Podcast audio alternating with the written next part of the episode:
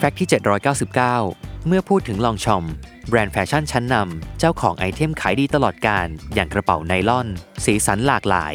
มาพร้อมหูหิ้ว และฝาปิดหนังสีน้ำตาล ที่ให้ทั้งความเก๋ไก๋สวยงาม และพื้นที่ใส่ของจุใจ แต่น้อยคนที่จะรู้ว่า Longchamp ไม่ได้เริ่มแบรนด์มาจากการทำกระเป๋า แต่เริ่มมาจากการขายยาสูบ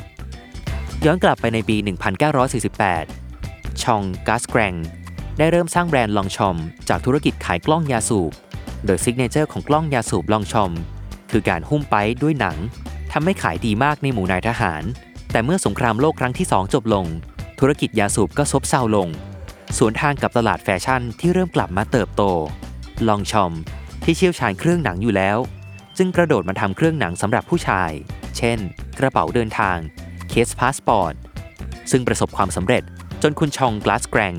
อยากเริ่มโฟกัสไปยังตลาดแฟชั่นผู้หญิง โดยออกแบบกระเป๋ารุ่น Le Pliage